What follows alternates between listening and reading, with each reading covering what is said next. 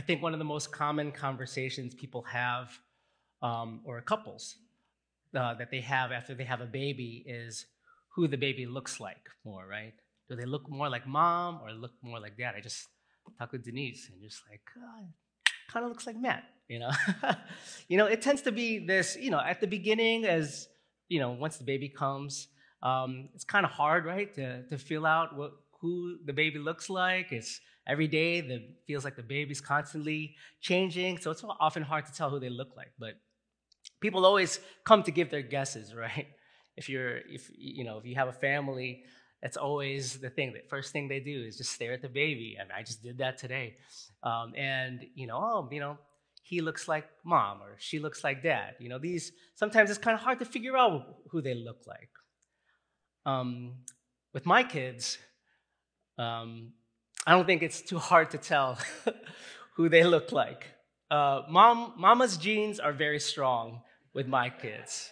I know there's some Filipino in there somewhere, but mom's genes are very strong. It's always interesting to figure out um, what exactly kids inherit uh, from their parents, uh, whether it's their looks or their personality. Kids inherit something from their parents. And this morning we want to look at Eve. I want to look at Eve, the very first woman and mother of all creation, because this is really where the Christmas story begins. Both Eve and Adam are our ancestral parents. And whether we know it or not, we've inherited so much from them. As we focus our attention on the women who gave us Advent, we're going to be looking at the life of Eve today. And as we kind of draw our attention to her, we'll be looking at how we've inherited her image, how we've inherited her brokenness, but as well how we inherited her promise, the promise that was given to her. We'll use that as our framework as we kind of work through looking at Eve today. And so we'll start with we've inherited her image, that we are be- that we beautifully bear God's image. When God created mankind, it says in Genesis 1:27, it tells us that so God created man in his own image. In the image of God, he created a male and female, he created them. See, God created mankind in his image, male and female. Both male and female bear the image of God. And those made by God, Eve, like Adam, was also made to be like God. They're made by God, but they're made in his image. They are made to be like God, to truly, to reflect uniquely God's likeness, his beauty in all of creation. You see, I think it's important to kind of grasp what it means that mankind uniquely reflects God's likeness, his, his beauty that came through Eve and Adam. You know, Eve's name, it means mother of all the living. She is the mother of every characteristic that makes us human.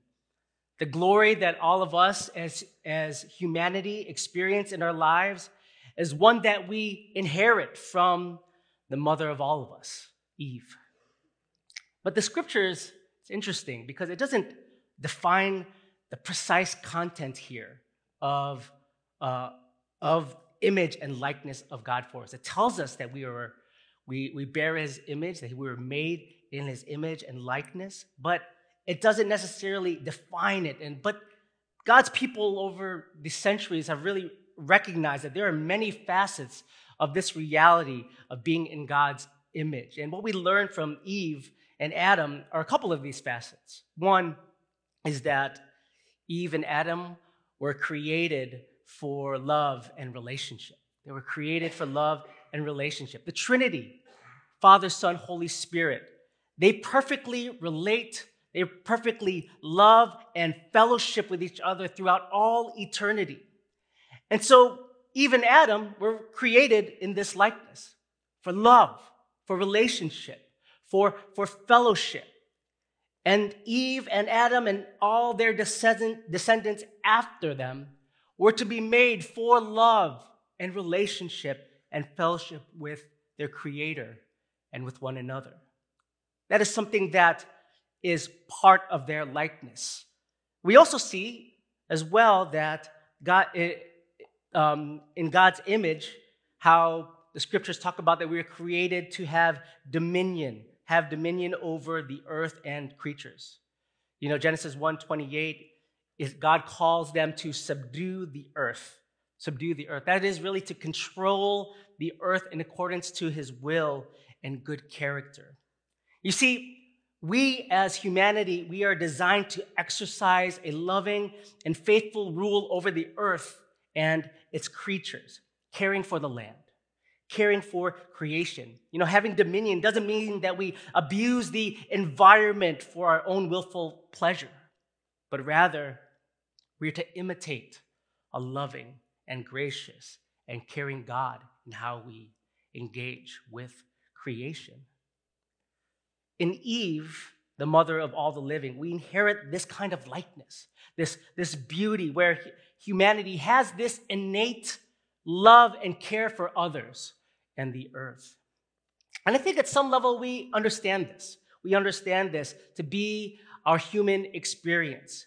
When we see people's innate concern for the earth and climate, the way indigenous cultures care for the land or environmentalists care about climate and pollution, that concern and care is there because we are made in God's image. We have dominion over the earth and, and be able to imitate and, and, and rule in the way of, of God's goodness and how he cares for all things. But also, being that we have this ability as well to love others isn't something that science can actually explain. You know, one of my favorite movies, Interstellar by the great Christopher Nolan, um, he captures this well in a dialogue. Anne Hathaway uh, plays a scientist named Brand, and Matthew McConaughey is, in, is a space explorer, and they, with others, they're on this mission exploring space and looking for a new planet with hopes to prolong civilization. You know, like basically what Elon Musk and Jeff Bezos are trying to do and having a race to do.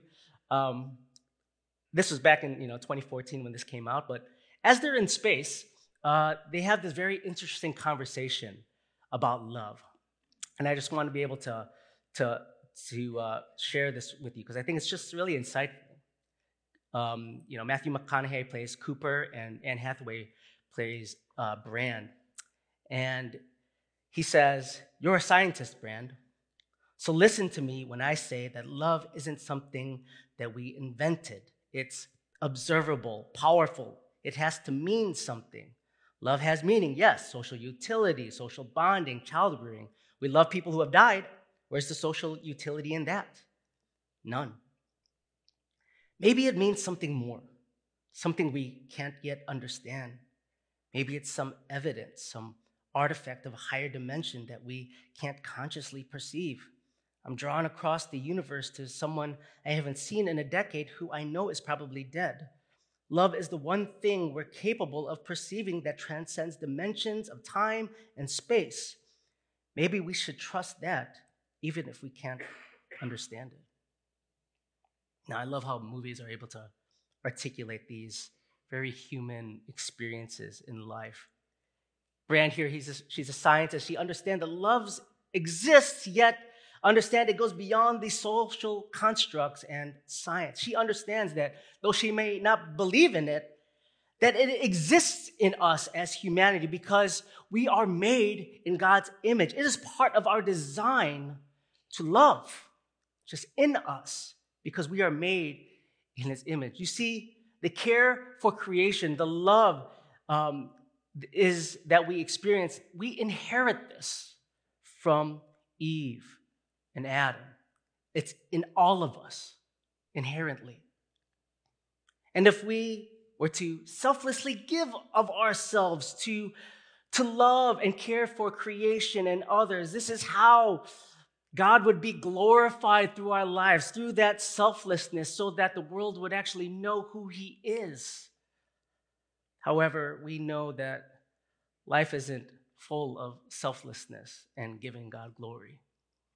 And the reason is because, secondly, we, also inherit their brokenness. We inherit their brokenness in that we are broken by our pride. You know, Genesis 3 is the story uh, of what is known as the fall. And it's arguably the saddest story in all of Scripture because it describes the day when, the, when all of human history was permanently changed. In Genesis 3, Satan comes to them in the form of a serpent, where his sole purpose is to turn Eve and Adam from their worship of God alone, turning them um, from their trust in the Lord as their creator, turning them from their glad acceptance as image bearers of God in the world, wanting to turn them to become distrustful, distrustful of God's good intentions toward them. Because in doing so, they would instead serve and honor themselves in place of God. In other words, Satan's plan here is this don't worship God, be selfish, be selfish, and, and worship yourselves because you don't need God. That's really his plan in, in this in, in Genesis 3. And so to execute this, he comes to Eve. To make this happen, he comes to her and he tries to bring them down by using just a little doubt in God's goodness. We see this in Genesis, uh, starting at chapter 3, verse 1. He said to the woman, Did God actually say? That just a seed of doubt there, right? It's like Inception, another Nolan reference. Did God actually say, You shall not eat of any tree in the garden? And the woman said to the serpent, we may eat of the fruit, uh, the fruit of the trees in the garden, but God said, You shall not eat of the fruit of the tree that is in the midst of the garden, neither shall you touch it, lest you die.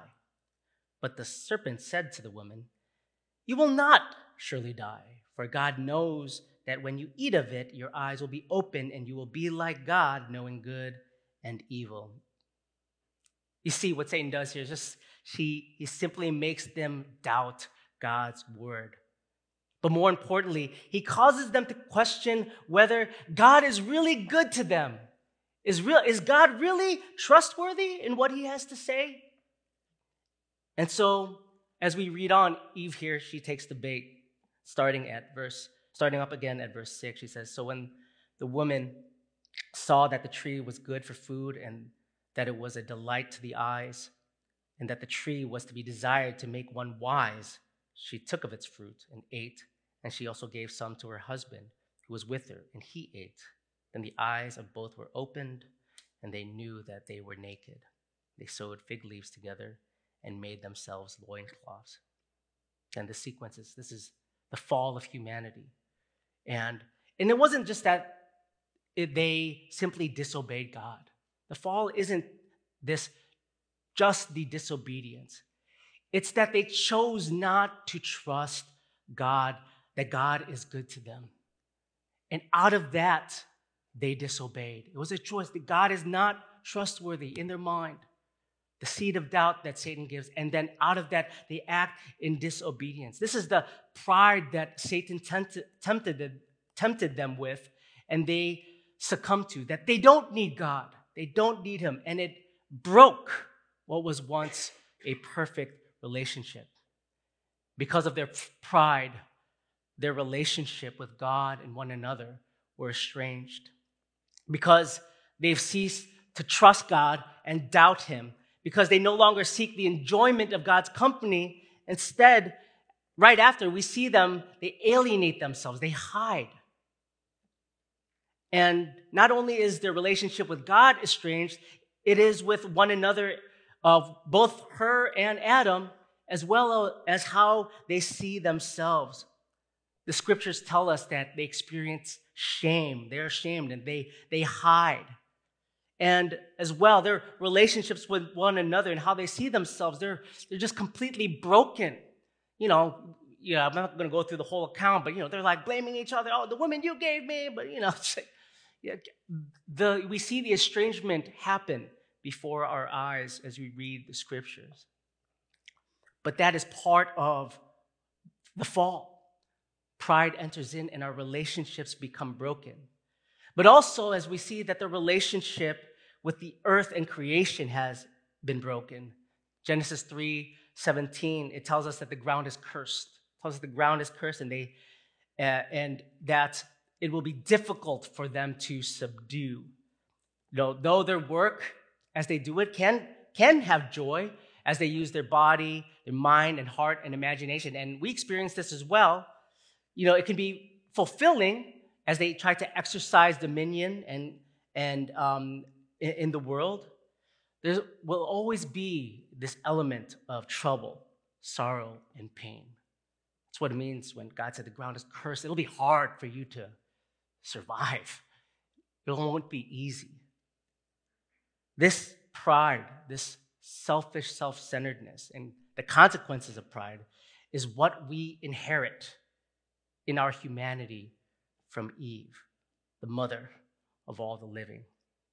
You know, when we break down the scriptures like this, I, f- I find it to be so insightful to help us understand really the fabric of our humanity. I don't think it's really hard to feel or recall experiences where these layers of pride um, that we feel them in our own lives. Pride pretty much permeates everything that we do. As we distrust in God's goodness and we take matters into our own hands, we do all kinds of things that are selfish and self centered. Instead of loving others, instead of caring for what's best for the environment, we just do and take for ourselves. And I think you don't have to look too far at all to feel this in our lives. Just think about even just the property that we own. It's ours to build on. We do whatever we want. Just think about how we throw things away to be and to be honest, we don't really care what it's going to do to the world. It's just out of sight, out of mind. There's just not this concern that's there. I mean, a lot of that has to do with the fall within us. Just this attitude of not caring how these decisions affect creation. Just think about relationships in your home, relationships with your parents or siblings, relationships with your spouse, relationships with your own kids. I mean, just think about how those relationships are. Some of the closest relationships that we have can be broken, and it's often a combination of one another's pride and selfishness. We, we want, we, we don't love, but we don't get what we want, right? It's about us and so there's a brokenness, and it comes out through a lot of nastiness at times anger, um, just hurtful words that are communicated. These relationships get broken. We feel this. We feel this in our humanity because it is the brokenness that we inherit from Eve and Adam in the fall. But thankfully, this is not where the story ends because, thirdly, we inherit the promise that was given to her by God. We inherit the promise given to her by God, the promise to bring redemption in our lives through her offspring. This here is really the beginning of the Christmas story.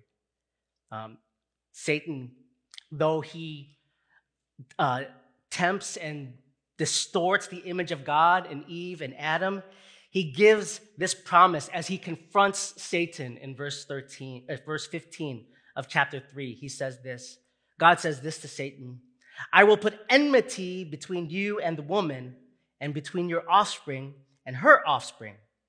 He shall bruise your head, and you shall bruise his heel. When you first read this, sometimes it's kind of confusing. It actually doesn't sound that great. devil is now your enemy. You know, it's a, it's a weird thing. That's what it means to put enmity between Satan and mankind.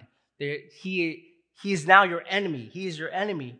But God's point here is that instead of a, abandoning humanity, what he's doing here, he's, he's, he's declaring that he is on our side. That's what's happening in this verse. That we are enemies along with God against Satan.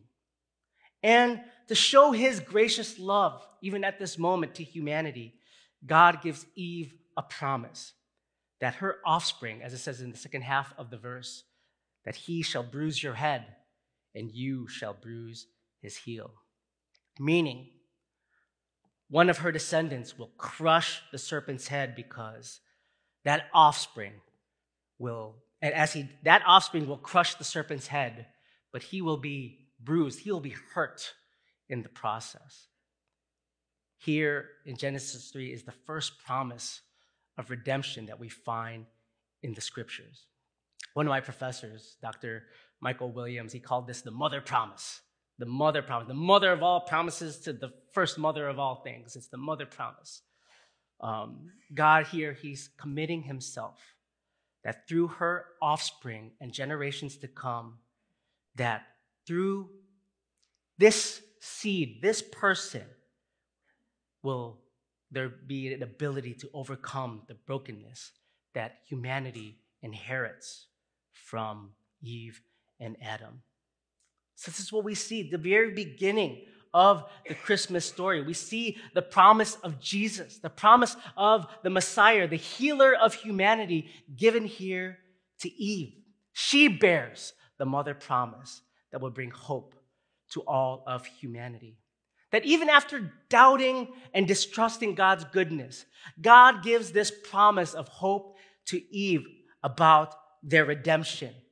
There is an offspring co- coming that will crush the head of the serpent and his powers. And though he will be hurt through the process, it, humanity will be able to overcome through him. On this side of history, we know that that has become true.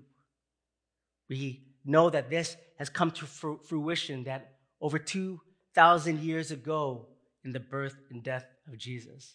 You know, I don't know, it's just kind of more of a side reference, but if you've seen the Passion of the Christ, that's what this reference is. You remember that, I don't know, when Jesus is getting tempted and at one point you see the snake coming and he crushes the head of the serpent at that moment? It's like probably one of my favorite parts of, of, of the Passion is just like making that reference. He's the serpent head crusher, Jesus. He, God is fulfilling his promise through Jesus, that through him, not only is the hope of overcoming, but we have the power to overcome all that is broken in our lives through his death and resurrection over sin and death.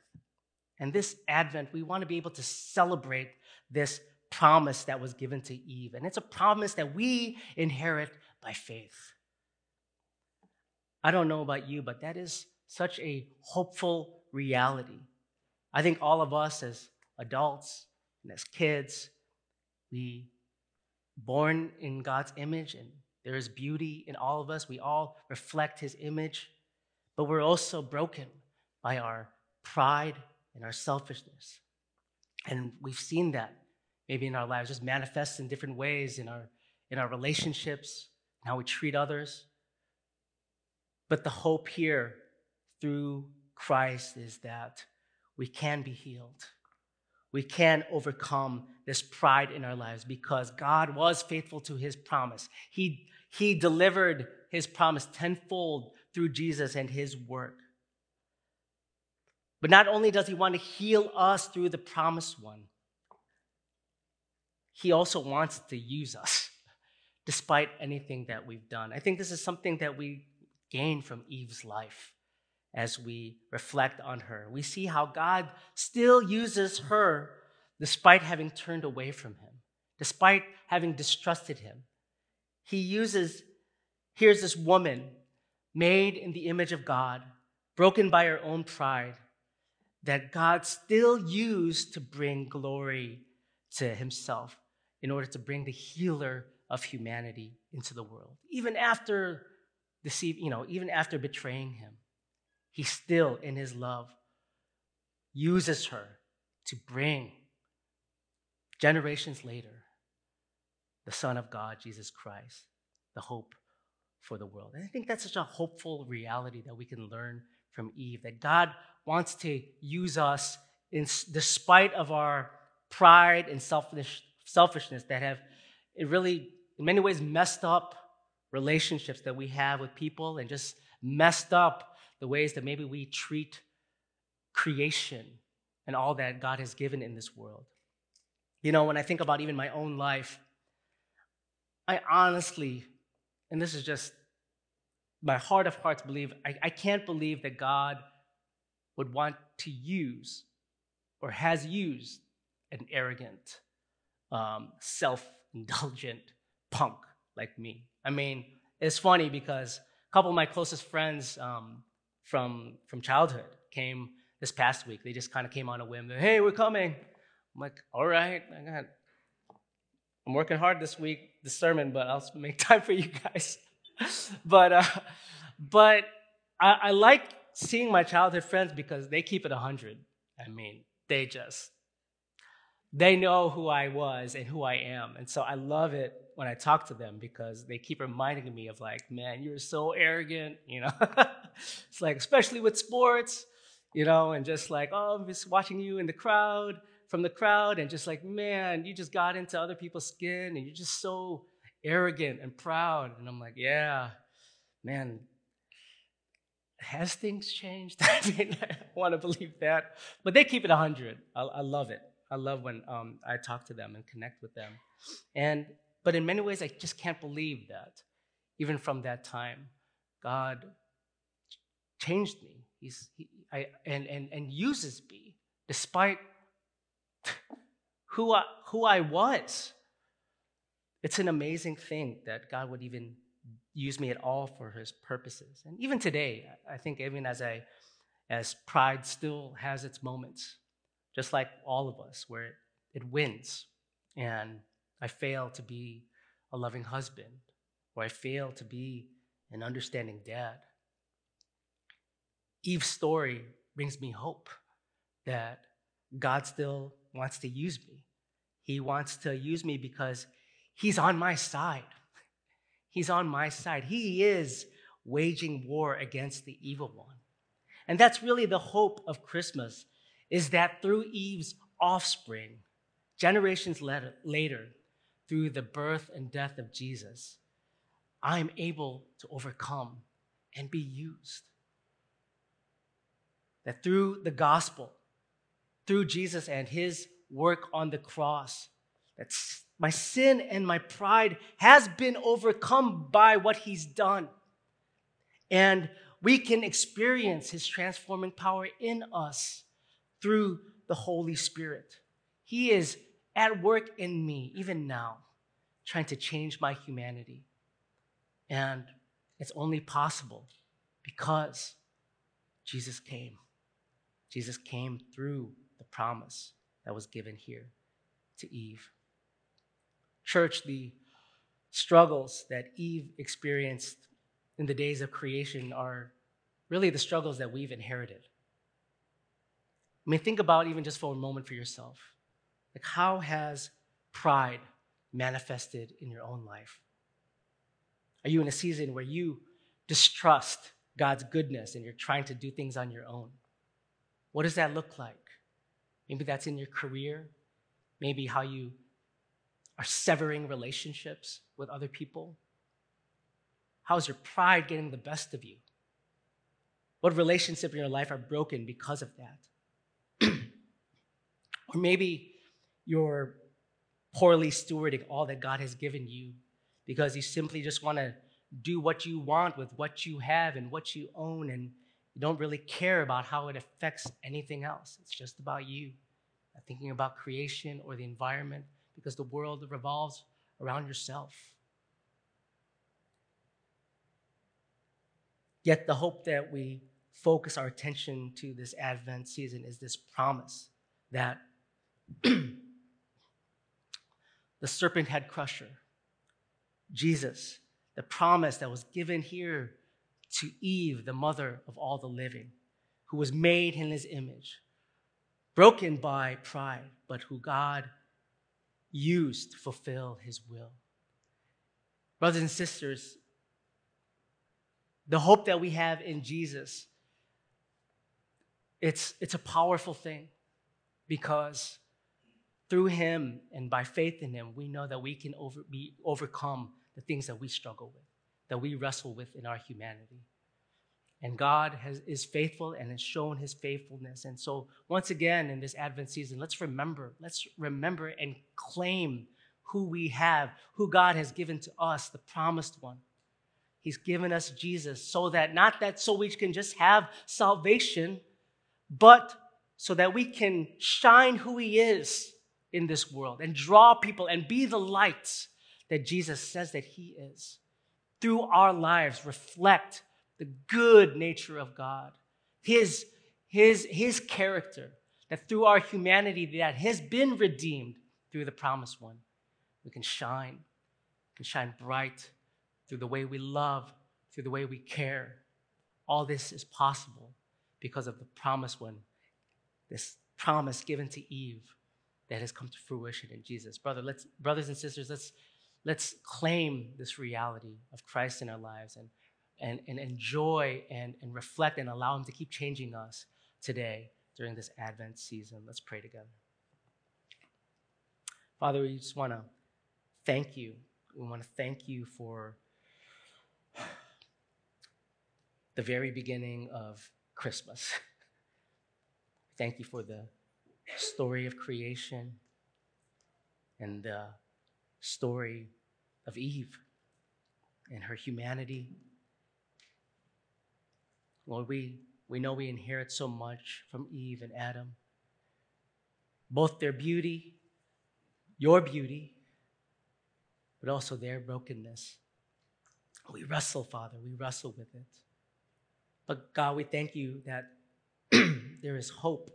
There is hope for us because you have given us your Son. Have fulfilled your promise. You have sent the serpent head crusher. And by faith, we know him. Through the scriptures, we know him.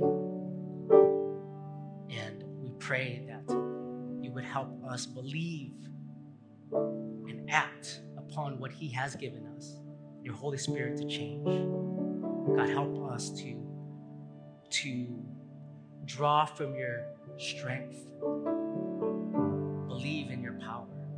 so that we might live out your goodness in our humanity. Shine who you are. God, you want to use broken people like us that have been marred by pride and selfishness and still use us to draw others to yourself. Lord, help us to, to be led to you and be drawn to you and to be fueled by you so that we can love and care in the way that you designed We pray these things in Jesus' name.